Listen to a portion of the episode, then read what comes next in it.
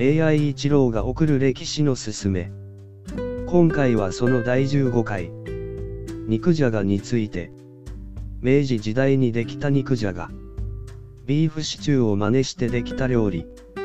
皆さんがご存知のように。醤油、砂糖で味付けた肉じゃが。簡単に作れて。しかも、美味しいですよね。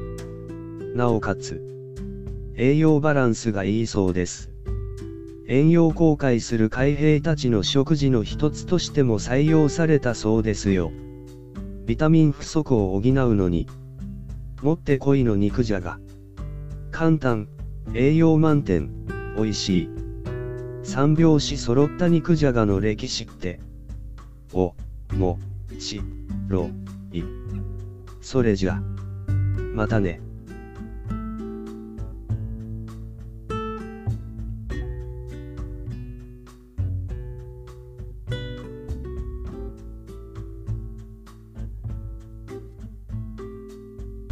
you